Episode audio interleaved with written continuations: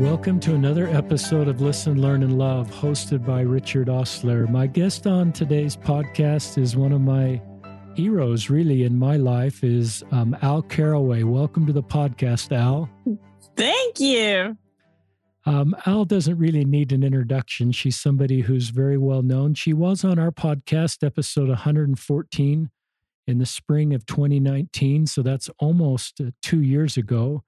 And a lot's happened since then. She's written a new book called Wildly Optimistic. She's had many blog posts. She's had child number three, and she's made a cross country trip um, living in upstate New York. And I just want to share with our listeners how I feel about Al. Al has this ministry within our church that doesn't show up what I call on an LDS Tools calling. If I could look at her calling in her ward, it doesn't really show what she's doing.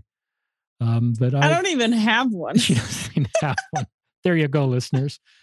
But it's people like Dennis, Dennis Schleicher that joined the church, a gay Latter Day Saint, and and reading her book, um, "Tattooed Mormon," I believe is the right title, was key for him knowing that there's a place for him in our church. And Al is just in this space of improving our culture to be less judgmental and more loving, so more people can feel the benefits of our restored doctrine and feel like they belong and feel like there's a place for them. So I just think she's been um, preordained. I don't want to get too serious and too over religious here from as part of her life mission to join the church and now to help improve our culture. And there's something about her New York blood that gives her tough skin that allows her to navigate some sometimes pretty choppy waters. And um, so is that okay for an introduction, Al? That is great. It's all downhill from here, really, you guys. I want everybody to make sure they go to Al's website, Al Carraway, C A R R A W A Y dot com. Her books are there, her blog is there, her um, all the products she provides. Um, she speaks regularly. COVID shut that down, but I'm assuming in 2021, Al will be back on the road doing firesides are really all over the world and sharing her message. So is that true, Al? Do you hope to go back and be able to speak again? I miss speaking. I hate I hate traveling. I don't miss traveling, but I do miss the act of speaking. I was coming back from New Zealand from speaking um, when everything shut down, so I just made it in in the nick of time. um, to start with either your new book, your kids, your cross country, your blogs, just update our listeners. Well, I popped out another kid. She's actually a year old now. I feel like we just spoke, but maybe because I feel like I see all your posts that we I feel so connected and Same. up to date with you. uh, yeah, so we had I had another kid, Mercy. She's awesome. I was actually diagnosed high risk with her, and they were telling me that I probably wouldn't live through my pregnancy with her. So here I am, and here she is, and that is all great things that are happening. Um, and then, yeah, I popped out another book. I went on a book tour while Mercy was just a week old, and that was fun. And I, I, I, I feel like I only exist for that book. And that seems like a very steep statement, but I do believe my kids are great and all. I love them. I'm glad they're here. I know they're glad they're here, but I believe that I was here for that book. That's tell us more about the book. What a beautiful title, Wildly Optimistic. My husband came up with that title. So it, every chapter in that book is a theme within a trial. Uh, and so the chapters are when he is silent, when it's not what we wanted, um, when trusting God is hard, when we doubt. These are all the titles. Uh, when we don't know what's right, when we want to give up, when we don't fit in, I think someone called me. Can you hear me? Yeah. when we keep looking back. Um, and so it's really these um, themes within my life that I can kind of fit all of my hard, unwanted, uncharted, um, unexpected themes within. I feel like my life is in the pattern of bad to worse to even worse. And actually, you know, I joined um, the church when I was 21, and I'm from New York. And I was like unstoppable then. I only thought people turned to this supposed God as some sort of mental comfort if something was going wrong. But that wasn't me. and then you know i found out oh wait god like he, he he's real so if life was good before i'm going to be unstoppable now and it wasn't until i got baptized that everything just completely shattered and i feel like it's kind of stayed in that pattern since then almost 11 years 11 over 11 years ago and so i just got to a point where it's just wait I can't spend my life pleading for things to be over and things to be different. What is the solution and how am I going to tackle this if I am to follow in suit of bad to worse to even worse? And so that book is everything that is going wrong, the times where he's not there, the times where I can't hear him, um, and and how to move forward and deal with all of that, and to do so optimistically because I like to consider myself a, an optimist. I love this because if the book title is wildly optimistic, so you would almost think a reader would open it and just hear chapter after chapter of wonderful experiences and and I love the when you went through those chapters, Al, they were difficult experiences in the context of wildly optimistic. And I think that's one of your gifts and one of your missions is to talk about real stuff and to be able to late, relate to people because you're honest about real stuff that makes them feel safe with you and safe listening to you because they recognize you're going through the same things they are. Talk about talk to listeners that just don't feel the spirit. Um, they've been programmed that if they kind of do this formula of reading and praying and going to church, that they'll always feel the spirit. What would you say to listeners that feel like they're doing everything to feel the spirit, but they just feel it just doesn't feel there for them. Uh, I have learned, like I said, everything was taken from me because of the path I chose to when I found and followed God. Family ripped away from me, friends just completely gone, and and I'm I'm alone. I don't know what I'm doing. I have no one there to mentor, to teach, to know examples. It's me in a church pamphlet of like, wait, I don't even know if I'm praying right. Wait, spirit? Like, what does that even mean? I don't know what that looks like. I don't know what that sounds like. And, and, it was probably the best thing that's ever happened to me because through losing my voice screaming at God because of my situations um, through this physical just anguish that causes just an, an ache in your bones um, I, I have learned to experiment that there is always another way to look at things. And if i'm not and so if everything seems doom and gloom or quiet or stagnant i need uh, to figure out I, I need to look at it differently because I know that the God that I believe in says that that's inaccurate. So when I feel like he's not there, he's not talking to me, what I have learned is that I subconsciously put this box around God, that I, I subconsciously found myself limiting a limitless God, meaning, oh, he only comes to me in X, Y, and Z ways so that when those ways aren't happening, wonder and wander and doubt and anger and confusion come.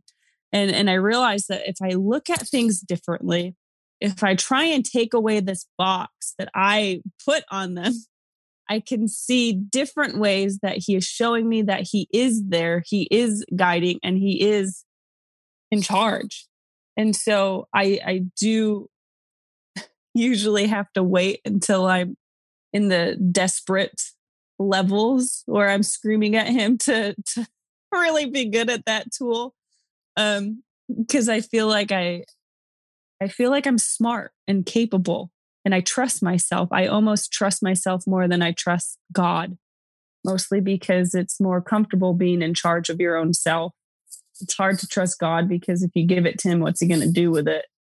You know, but uh once I, I give up and I'm waving my my white flags and my red flags at the same time, I realize wait, wait, the God I know never leaves. The God I know is an unchanging God, and that means he'll always be a loving God, and that won't change. He'll always be a guiding God, and that won't change. And so it's really just skewing your perspective. If you feel like God has turned his back on you, turn around. Powerful. Change your sight. Are there examples that um, you brought into your book that w- that you share from your own life? Examples of this, or anything you want to share along those lines? Oh my gosh, my whole life. That's honest.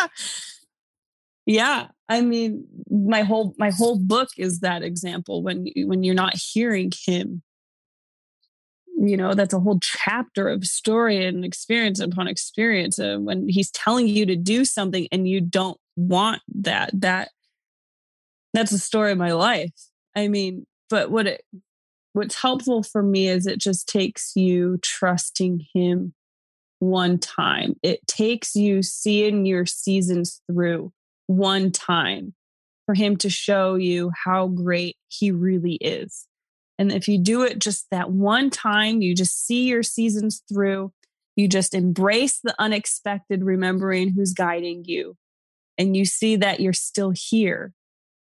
Um, it will make it easier for the next time and then the next time. And so really it just took one one time to just I was just hoping that he is as good as he promises he is. Um, and I look back at all the times I've screamed at him and yelled at him, wondering where he is and if he even cares still about me. It was all of those times that has brought me to everything I have now. You know, the, my my favorite things. I wouldn't have a single thing if it weren't for those exact times. I was wondering where he is. Um, yeah, I mean, someone asked me if I was going to write another book after I just popped that one out, and I'm like, I gave it my all. I I have nothing left. It's everything I've ever learned, felt, experienced, struggled with, and then and then you know I, I even if I wanted to write a book, I say that I couldn't because it's all in there. And then you know that book came out, and we moved from Arizona to New York. This the, the towards the end of this is summer, and uh, closing on our house did not happen the way that we wrapped our entire lives around, planned around it. We actually ended up houseless. Um, and that was over a month. Five of us with a big 150 pound dog in a single hotel room for week after week after week. And the things that I learned and questioned and screamed about then, you know, I could probably write a whole book just on that. And so we just, we keep morphing and we keep figuring things out and we keep learning more adjectives of God that, you know, have been a good tool, tool to learn. So I want to say I give it my all, and yet here I am, still experiencing and still learning and still struggling and, and morphing. I love that term, more adjectives of God and still learning and still growing and stretching. And I yep. think a lot of our, a lot of listeners would hope, you know, if you have time, that you would continue to write. Um, and write another book. I don't want to put pressure on you, but you um, have a way of um, teaching the gospel of Jesus Christ through your own experiences and bringing hope and healing to others. It's one of your gifts. So, talk other other chapters of the book, Wildly Optimistic. You kind of went through and named several of them. Are there any you want to go back to, Al, and talk to our listeners about? Um. Yeah. I mean, there's a lot of. It's all very personal. I mean, I have years of unemployment and and death, you know, the brink of death with pregnancies or some pregnancies where we don't have health insurance and and you don't know what's I mean, it's everything. But there's actual like there's a lot of scriptures from the Bible in there that are really looked at in a I'd like to think a different perspective to really place ourselves. I think it's easy um sorry my alarm went off. My it's easy to look at these people in the scriptures and be like well that's cool and great and good for them because we can see their start to finish. And and we can't always see that with ours. And so there's a lot of scriptural stories to really like place yourselves um, in and see them differently. Like for um, example one of my favorites that i've come to love is about lazarus and then you have mary and martha the sisters. And they they loved each other. i like to say that they were best friends with jesus because every time he was in jerusalem he would stay at their house and, and Was it Bethany? And um, and they were they were so close. And when Jesus heard that Lazarus got sick, he knew about it and he never went. And that was hurting them through, you know, twofold in my mind. One, as a savior, they knew that if he would come to them, he could prevent it, he could heal them, he could stop it. But two, as a close friend, he knew that if, you know, why aren't you here? You know, where are you? I thought, I thought, I thought you loved me. And that one kind of just pierces me because, you know, we, we think, wait, if he was here, this wouldn't be happening. If he were really here, things would be different. Wait, I thought he loved me. Um, that's probably my favorite one. And we kind of, you know, I just talk about one of my favorite scriptures is uh it pleased the Lord to bruise him. That's kind of my motto in life, my my recentering perspective, because there is in fact something else. Like he knows something we don't, and to hold on for that ultimate magnification of seeing, you know, seeing it come through and waiting for that bigger miracle. I mean, that's the whole story of Joseph in the Old Testament. He was promised a great life. He was favored and and he was supposed to be a leader and then life brought him to a hole and you're like, "Wait, er, hold on this wasn't part of the plan. Where are my promised blessings? And then just when you think like life is really bringing you down to the dirt, in his case, literally, he's he's sold as a slave. And years are passing, and you're like, wow, you know, wait a second. And then, you know, he he he's in prison. He goes to prison for years, and you just, it's me. You know, we have these moments where you're like, wait, where is God in this? Wait, where are these promised blessings? You know, we become members of this church and you're like, oh, if you do this, this is gonna happen, and you're you're favored, you're the salt of the earth, and you're like, cool, great. Then why am I in prison? Why is all of this time passing? And um, you know, and that's where like that ultimate magnification, we hold on to these people in the scriptures that we can see their start to the end and know that our unchanging God will do that same thing to us, you know, even though that we can't see our end. And Joseph, I mean, he did become a leader, but not over just his little area, over his own little family, but all of an entire civilization. And he was able to be reunited with his family and bring them to a more abundant life with, with, you know, it was the ultimate magnification. And so it's just these scriptures where you're wondering why and what and for how much longer. Um, and we hold on to the truths we can pull from that and where we can see ourselves in those stories to help us to keep going just even another day. Love that. I love these words you're using, magnify, and I love the examples you're pulling out from the scriptures in your own life. Talk about, um, you've kind of done this already, Al, but if you could go back and talk to yourself on your baptism day um 11 years ago and then i is there a is is there a feeling that we or somehow communicate that everything would be rosy once you got baptized? And it just be blessing after blessing and success after success and happy day after happy day and i don't know if we communicated that when you got baptized but I, part of your story is it's been hard at times after your baptism and that's the way it is for all of us. Um, so I don't. It. What would you say to yourself back on your baptism date? Now, eleven years away from it. Oh, I just laugh at how ignorant I was. That's honest. You're always honest. Well, yeah. I mean, ignorant because I was 21 and the contrast is so black and white that it's just it's there's no way that you can turn your back on this contrast of before and after. And it's ignorant because this is actually what got me into speaking but i had such a pause moment in my life after this because i just gave up my family so i can live this life within this church with this god that i still am learning about Um, wow. and and I and I gave up all of my friends willingly. And I moved to Utah against my will, but following the God really.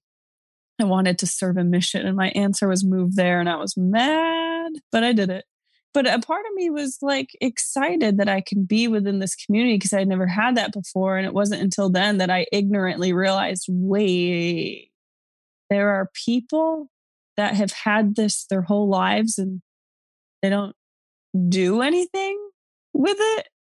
Wait, what?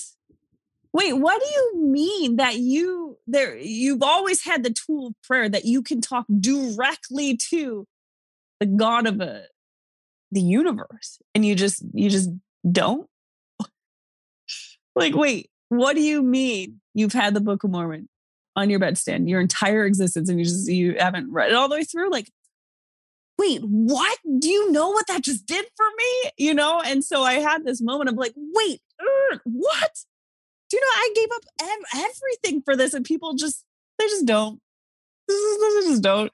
And and then you know, fast forward even just the smallest amount of time, I was vacuuming my living room, and I had these caught myself having these thoughts of, what if it's not true? Like, what if I just made myself believe because it sounds nice? And and how many times I have done that where you know you have these thoughts you know maybe it's due to lack of efforts maybe it's due to circumstantials um but or maybe it's due to just wandering minds when you're vacuuming the living room and I you you wonder, wait a second, is it? Is it really? like, so here I am thinking like, how could they? And it's me, it's us, it's all of us.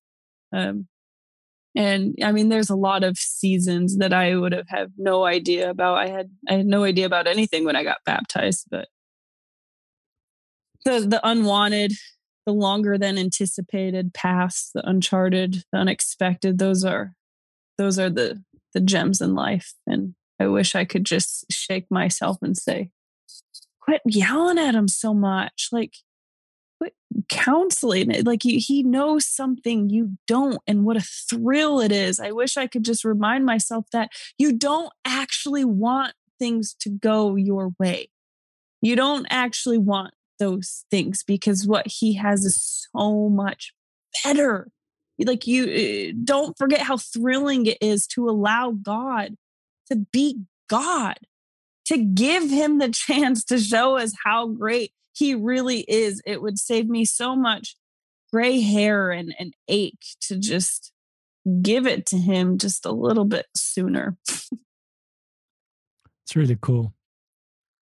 Um, I love the perspective of you being a convert, Al, and um, all you gave up to join the church. And those of us like me that grew up in the church didn't really give up anything to join the church. We had a support structure around us, a family. I'm a Utah native, and it helps me to hear you. And that's part of, um, I think, your life mission is to kind of sometimes give people like me and others a wake up call to remind us about what what blessings we do have, what privileges we have.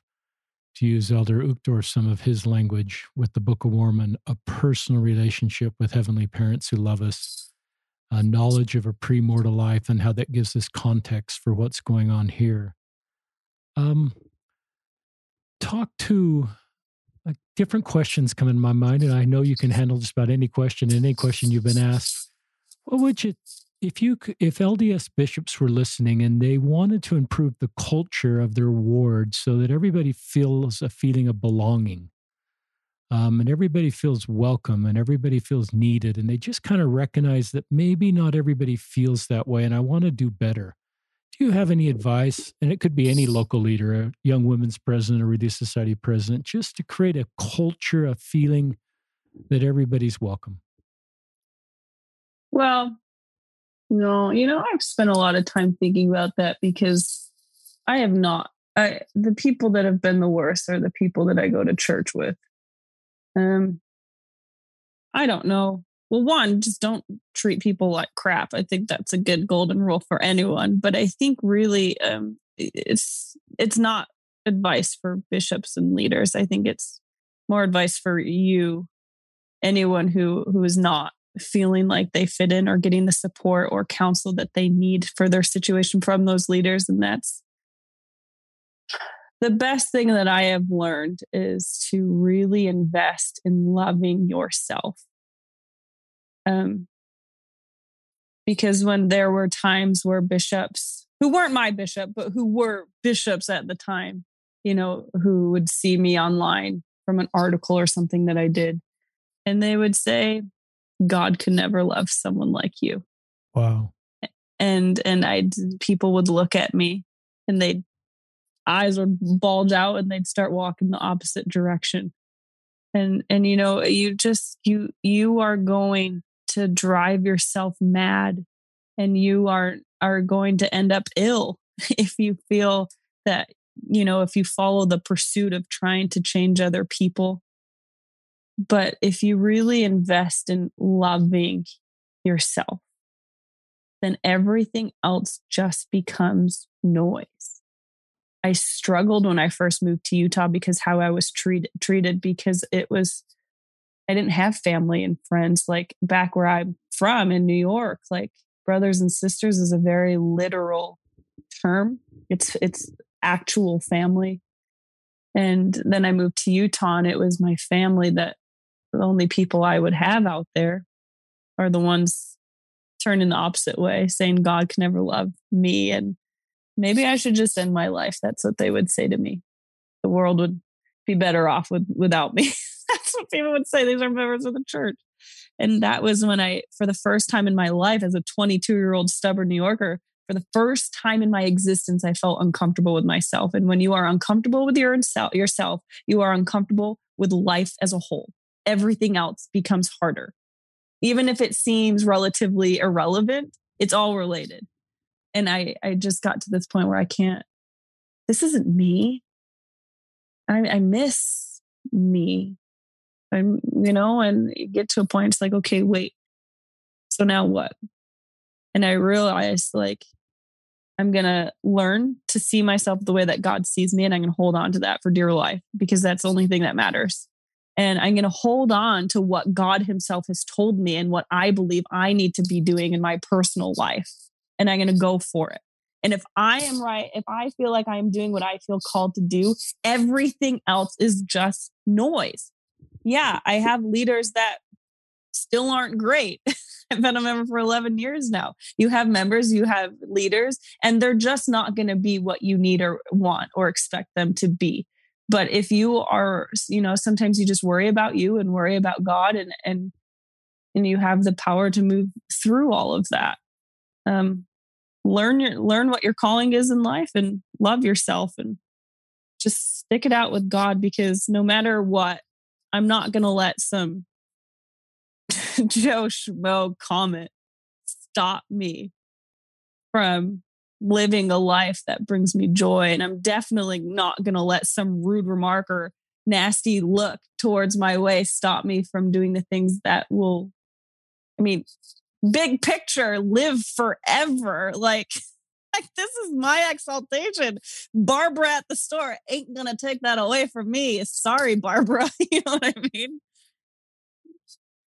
That's a great segment, Al. I love the way you shifted um, to talk about things you could control and things you couldn't control. My grandfather used to talk about that as a way to move forward and reduce anxiety and and I love the way you answered that question. I probably may not change that bishop or I may not be able to change the culture, but I can I can work on myself and be the very best self. I love then you talk about this relationship with heavenly parents and who you are and owning who you are and having the strength of character to be defined by your relationship with your heavenly parents and not by our culture what another leader or another member said it's it's a sign i mean it's i think it's partly your new yorker blood in you but i think it's you know just the spirit of your and part of your life mission and it helps all of us to do more of that um, talk to listeners that say okay al i get that in my head i know i need to learn how to love myself and really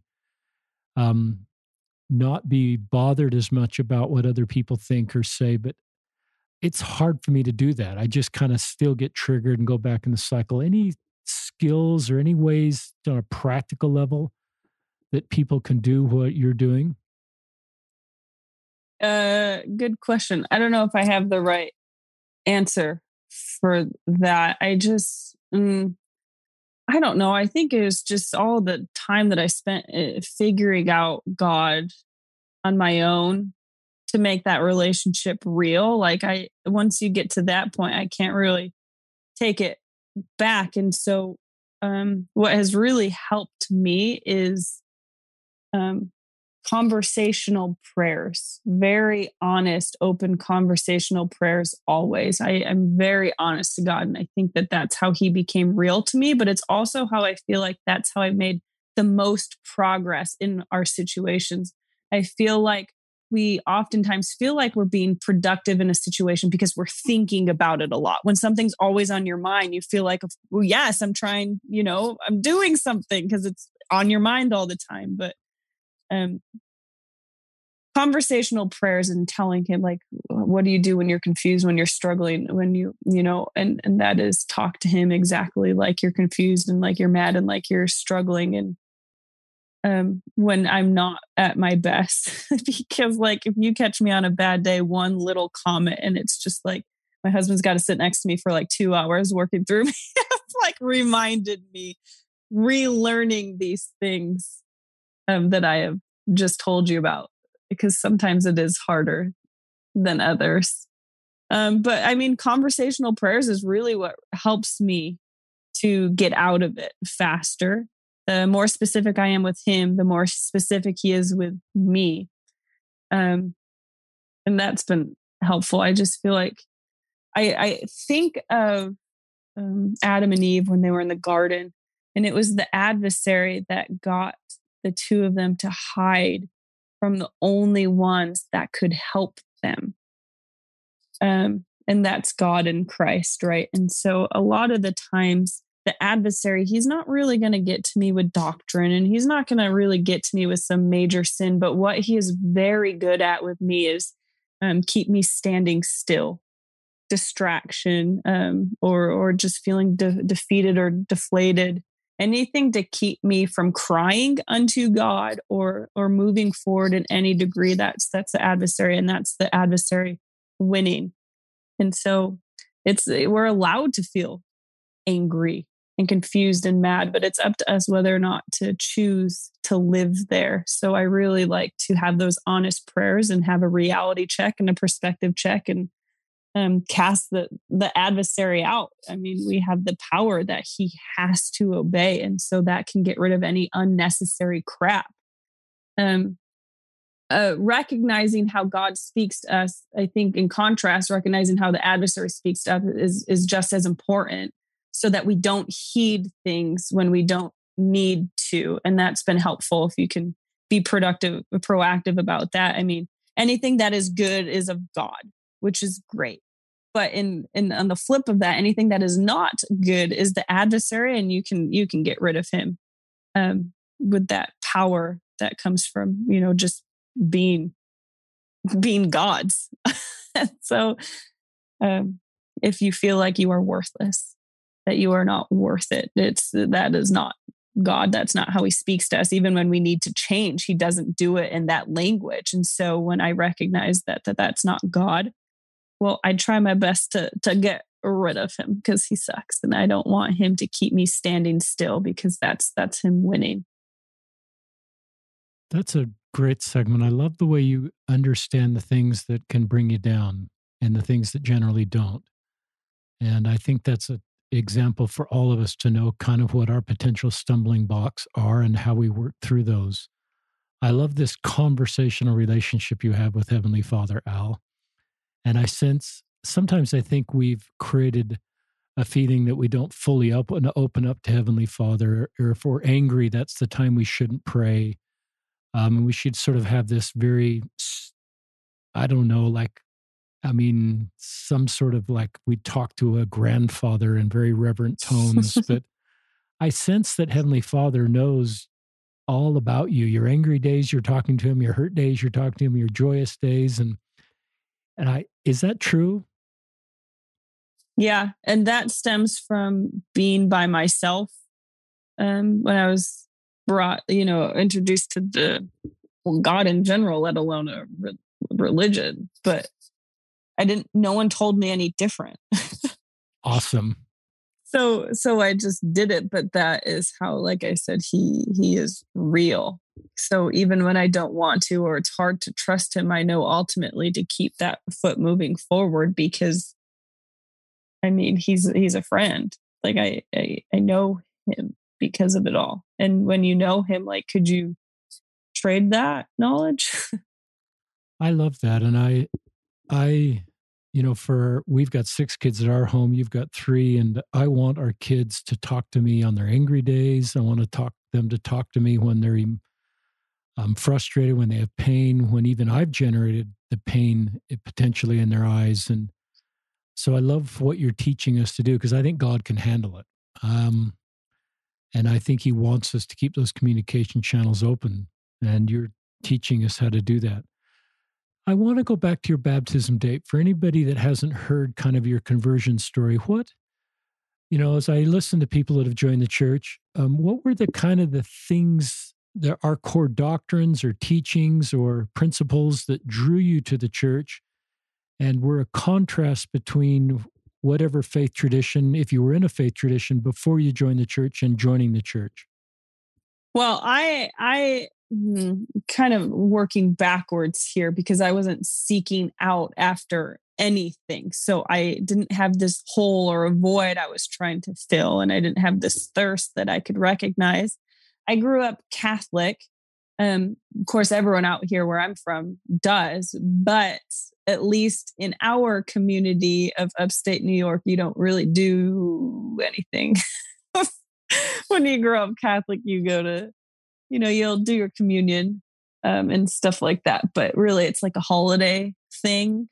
Um, it doesn't really alter much of how you live outside of that hour you're at church. I knew of Jesus, but and and I knew stories of Jesus, but did that information mean anything to me any more than hearing my neighbor's story of their life? No, like I didn't know you were supposed to do anything with that. It's just like, oh, Jesus, okay, good life for him. Okay. like, I don't know. I didn't know that that should mean anything to, to me. Um, so here I am, stubborn 21 year old uh, New Yorker, and, and and I meet these missionaries, and I have never even heard of Mormons before. I mean, where I'm from, you think of people knocking on your doors, and you're, oh, it's Jehovah Witnesses. And so I'm talking to them, and I'm like, what are you guys like? What on earth? And and at that point, this is when I believed that people only turned to God when something was going wrong in their lives, and I wanted to show these cute little dorky missionaries that how they were living is in vain and and you don't need to do that and so I was actually out to prove them wrong. And I was going to try my best to live how they were teaching me and to live it long enough to allow contrast to happen if it were to happen, just so I can go back to them and say, You're an idiot. um, so this was my quest. And so this is what I'm praying every day. No one told me how but I did it because I told them I would and, and I'm out to prove them wrong. And so that's when I'm just talking because I didn't know how else to do it. Um, and I would read every day in the scriptures and I had no idea what I was reading about. It made no sense to me. But I did it every day because the, I, I told them I would. Now, this is where the contrast really comes into play. It started in different phases, phases being like um, step one, I caught myself defending the church to other people. And then that's when I'm like, oh, what's happening to me? and then, like, you just, you, you, obviously, if you, you feel happier and i and i always considered myself a happy person always um but i felt happier and i just realized that more things were coming into my life where I'm like, wait, what, what? And then this is kind of where I feel like the testimony of getting confirmed. Now, that is something so physical that happened to me um, that I, I mm, we we sometimes feel like the spirit isn't speaking to us. Oh i wish i could feel the spirit more. Or oh i don't know if the spirit is guiding me. But let me tell you after 21 years of not having that constant gift of that comes from being confirmed like what if it's so intertwined with us? It has become so much a part of us just like we were promised it would be, that it's working so seamlessly with us, just like we were promised it would be, that we don't even bat an eye. And what a beautiful gift that is when we look at it that way. And so having that contrast, I can I can look back and if I feel like I'm not being inspired or, or spoken to, I can be like, no, that's not true. That just means he is literally magnifying that promise of always being with us that it's working so seamlessly um, that i don't have to question him as much as i probably do when i remember that and so um, yeah it was just uh, i don't know piece by piece it, it seemed so gradual that it's even hard to pick up on everything that happened i love that um, I think it's like Elder Bednar's talk about personal revelation. Some you know, just as gradual and suddenly the light, suddenly the room's full of light and you don't quite know when it happened. It's like the morning sunrise on a mm-hmm. cloudy day. You don't quite know exactly when the sun came on the horizon. You just know that it's light. And so I think a lot of testimonies are like that. My testimony is like that. Um, and um, it's a powerful experience just to go and realize that you have more light. Um, talk about I'm just going to read some of these blog titles, and you can just maybe take one or two. Um, it's intimate. Um, when it doesn't work, when we want to quit. Nothing about this woman is Mormon anymore.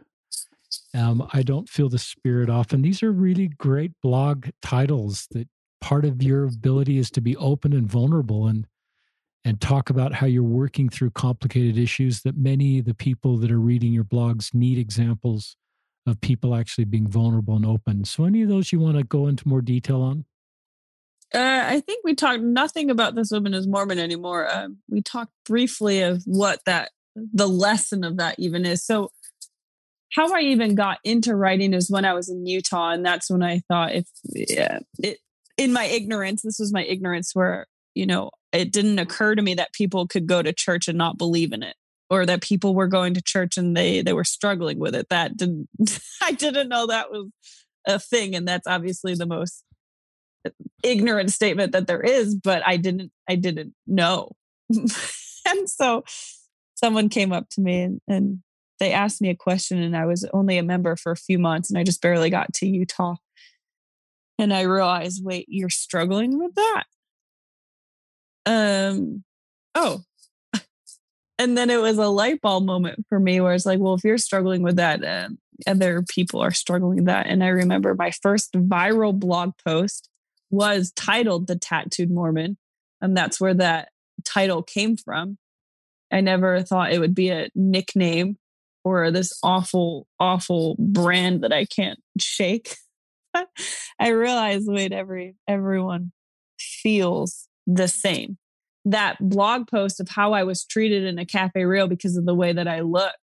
Uh, not a lot of people can say that that is their situation, but everyone, it went viral because everyone can see themselves in it because they also feel like they do not belong, or they also feel judged, or they also feel um, mad at God. And so I realized if I am bringing people together through these unified feelings, um, so every, anyways, everything I've ever written, it's it. There's a unifying factor I try to do to reach every single person as a reader by connecting through those feelings. And yes, that means being vulnerable, but what do I care? You know what I mean? I don't care. Um, and so every yeah, every post is this happened to me, but but this is what I felt. I think you have felt that way too. So the feelings are there nothing about me as Mormon anymore is when followers who have followed me for a long time, they they hated what I was doing. Wow. They hated how I looked. They mentioned everything from my eyebrows to my nails to my eyelashes to the color and length of my hair and you know a lot of other followers these aren't people just random people they they followed me. They chose to do that and they all hopped in saying oh my gosh i know and blah, blah. and so that goes back to what we were talking about earlier and that was more about self-love. But yeah i mean geez that one kind of stung because like one it was a bad day for me but it was just like i don't know 11 years 11 years, you know, and and still people would come to me um saying I'm doing it wrong. no matter what I'm doing and what I've accomplished and what I've wrote, I mean they were still finding ways to tell me that you know I don't belong, that I'm doing it wrong and how do you handle that right? So that's what that was post and it ultimately came down to that self-love like you can't get validation from other people and you got to get to a place where other people will not affect what you're going to do with your soul. Um i don't know what other ones. It's intimate. That one was really about um conversion which i try not to talk about too much anymore. Um and just everything that goes into that I mean, it's not just choosing to follow Christ, it's rewiring years of habit and tradition. And I don't know what are the other ones you're talking about. Tell me some other ones. Well, I I want to come back to a couple of things you said. You know, nothing about this woman is Mormon anymore. I just want to sit with you in the pain of that a little bit, even though you've got pretty tough New York skin. Al, that's really painful. And I yeah. just sit with you you know, I mean, here may get emotional, but you've been in the church for 11 years. You've helped hundreds of people join our church, would be my guess. Hundreds and hundreds of people stay in our church, improve our culture. You've written books, and you've been a key sort of this non LDS tools person to really help our church. And for then people in our, I could tell how people outside of our church potentially could be critical of you because there's people that want our church to fail, but to be from where it should be the balm of Gilead to have people say nothing about this woman is any Mormon anymore and go through that list of things from eyebrows to whatever, that's really painful and it's just wrong, Al.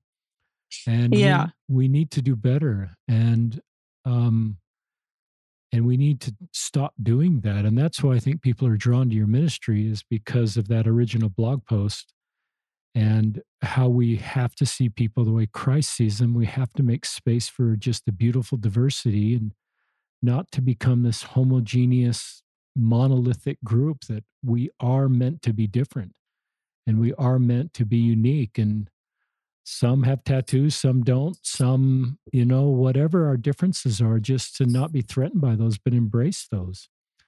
And so you get this but i just sit with you a little bit and i recognize that a lot of people have left our church not because of the doctrine but because of those kind of experiences and you have a pretty firm testimony and a new york skin and are able to stay but i recognize we lose really good people over statements like that and we need to do better yeah, I feel like what the trap can sometimes be is I mean, going back on one thing that you said about our, our differences, and I think there's a trap, an inaccurate trap that we see differences as a setback or as a weakness. But what people are failing to recognize that it is exactly what is different about us is what we need to thrive and grow in.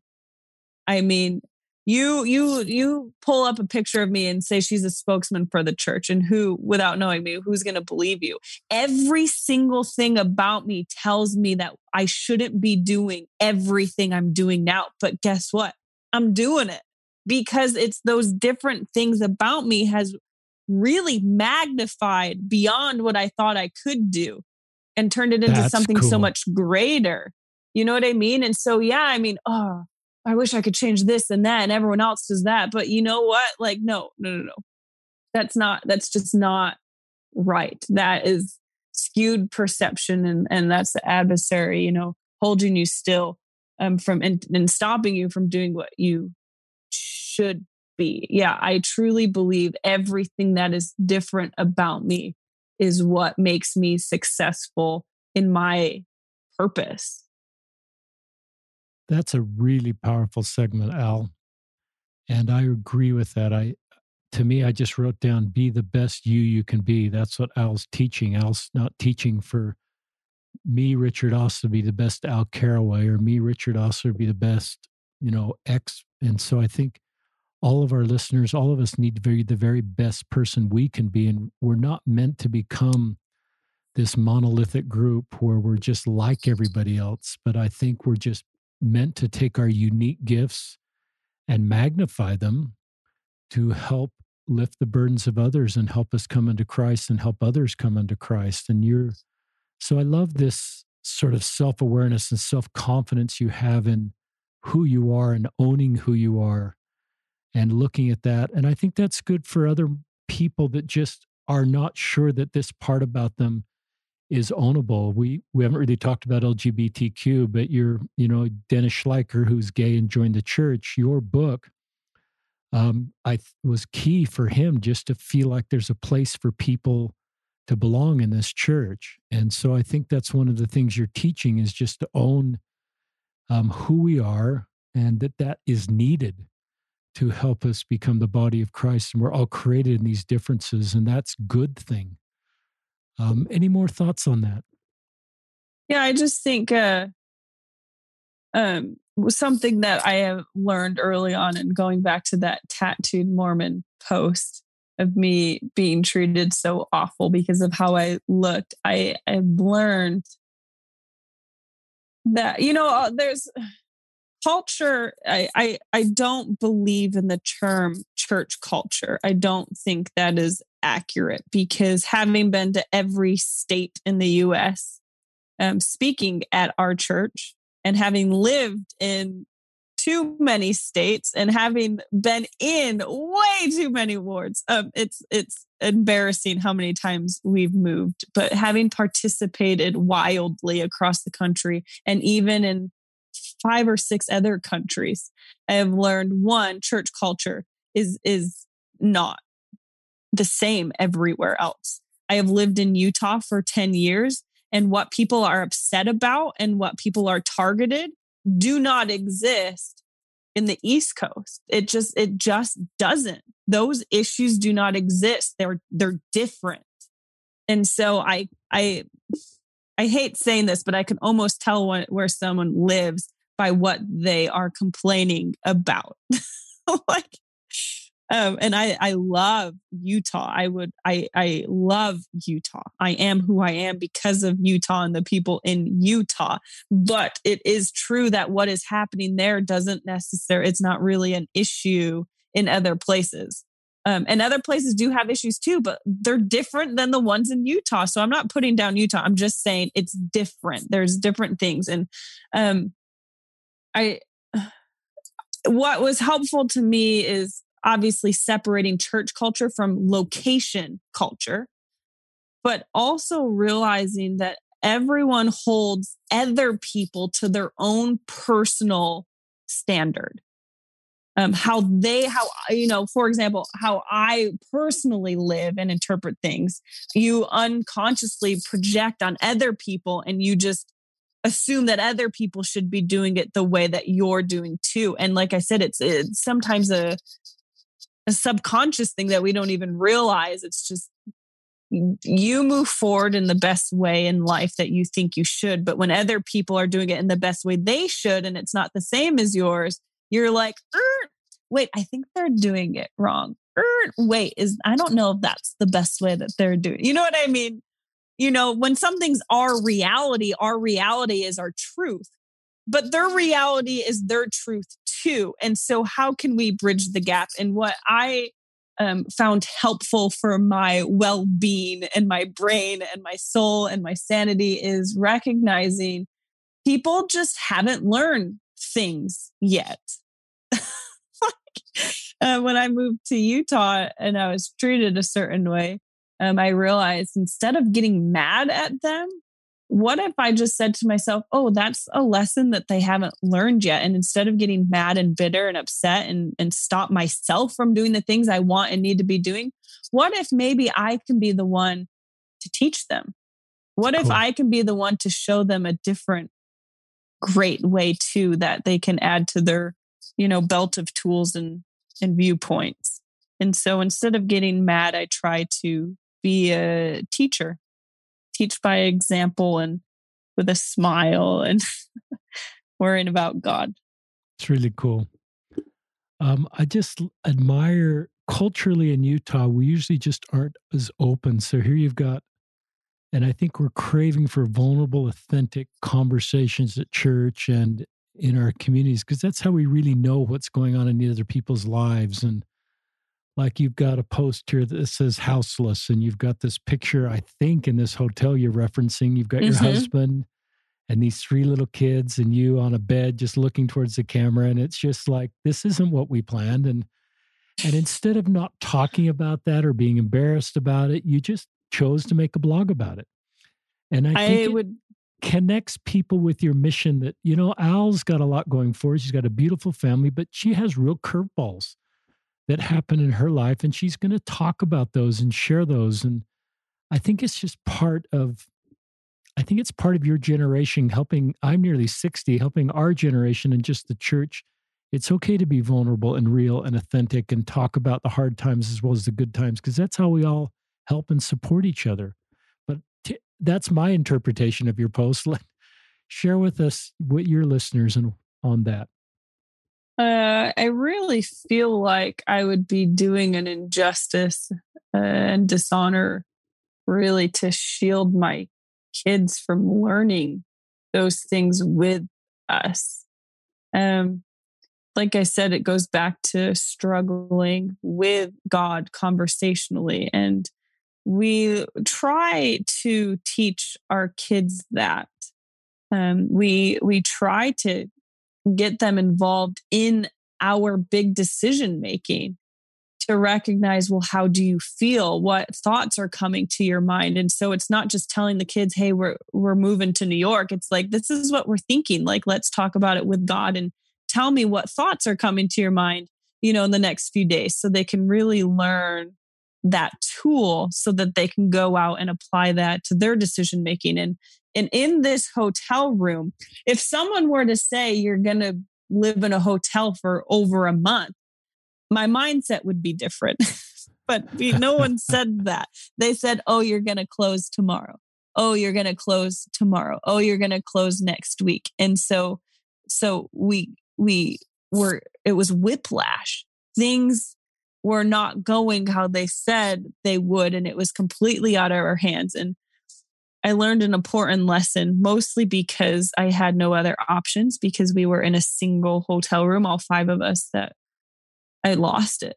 I, I mean, I gave up my family. I've had years of unemployment. I've had health, uh, so many things, but I can say that being in that hotel room was the hardest thing I've ever gone through. And I mean, just looking at your kids, I would want to break down and say, what did I do to, to rob my kids of having a house? I mean, I, I don't cry often, but I think I cried every day. and my kids, they were there experiencing it with me because they had no other option. And so they see me collapse on the floor after another bout of bad news, screaming at him, hysterical. But then they also heard me say, So what now?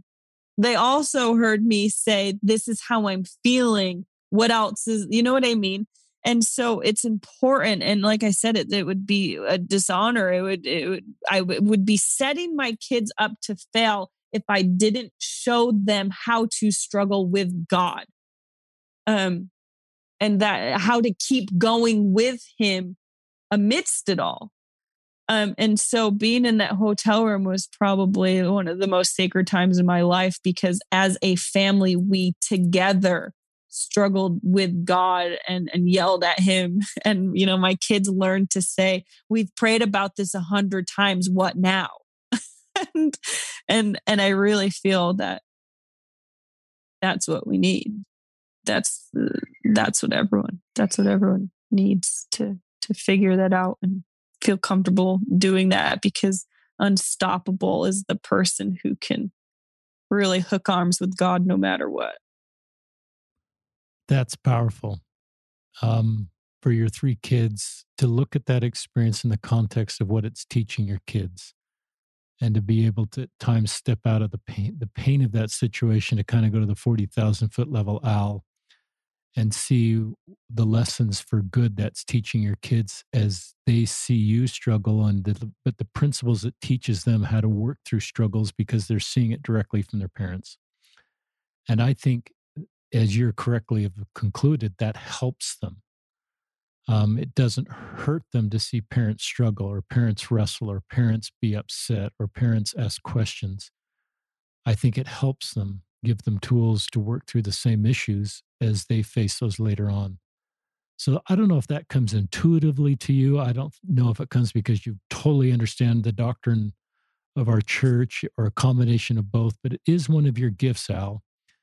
Um, and it's one of the things that when I first read your blog post, that's when I first became aware of you. I just thought this is this is what we need. And this is really cool that Al's brave enough to share this and own this part of her story as well as the pain. So um, we're kind of coming to the end, but on behalf of, you know, you've got hundreds of, uh, you know, you've got thousands and thousands of uh, people connected with you, and we have maybe 10,000 that listen to every podcast. But our, behalf of our listeners, thank you for who you are and the work you're doing, the work you continue to do. Um, it's just you have a unique and beautiful life ministry, and you have a beautiful family. And I just know God will continue to know how to, you know, keep your voice. Um, I think in if we did a podcast in five years from now or two years from now, and I look on your website, there's going to be a bunch of new stuff there, Al. um, and its content you'll continue to maybe more books more blogs more speaking more youtube or other media that's not even invented yet that you um, use to bring your message to our ch- our church and to the world um, so please just continue to be you and um, continue to do what you're doing any final thoughts you'd like to share with our listeners al um, i just think next time we're in schlump next time we may find ourselves in the dirt, literally or figuratively, um, just ask, ask different questions. Um, you know, what if, what if we got it all backward? What if, you know, am I improperly placing blame? Am I limiting my limitless God? Is there another way to look at all this? Uh, what if God has something else in mind? What if He knows something we don't? and and I just challenge you to see what we can do to stop keeping God at arm's length, like I'm so used to doing. um, you know, what kind of life could we be living if we trusted Him completely? If we embrace the unexpected, if we see our seasons through, I am certain that God is knows something we don't, and and he's bringing us to something different, but something much greater. It's cool. And as you give gave that last segment, I just thought of your book title because wildly optimistic is just so consistent with what you just said. So thank you. Thank you, Al Carraway Thank our listeners for joining us on another episode of Listen, Learn, and Love. And please go to Al Carraway's website. It's just Al, A L C A R R A W A Y dot com. And every it's a great website with everything that um, Al has put together. So I encourage you to go there and check back there frequently.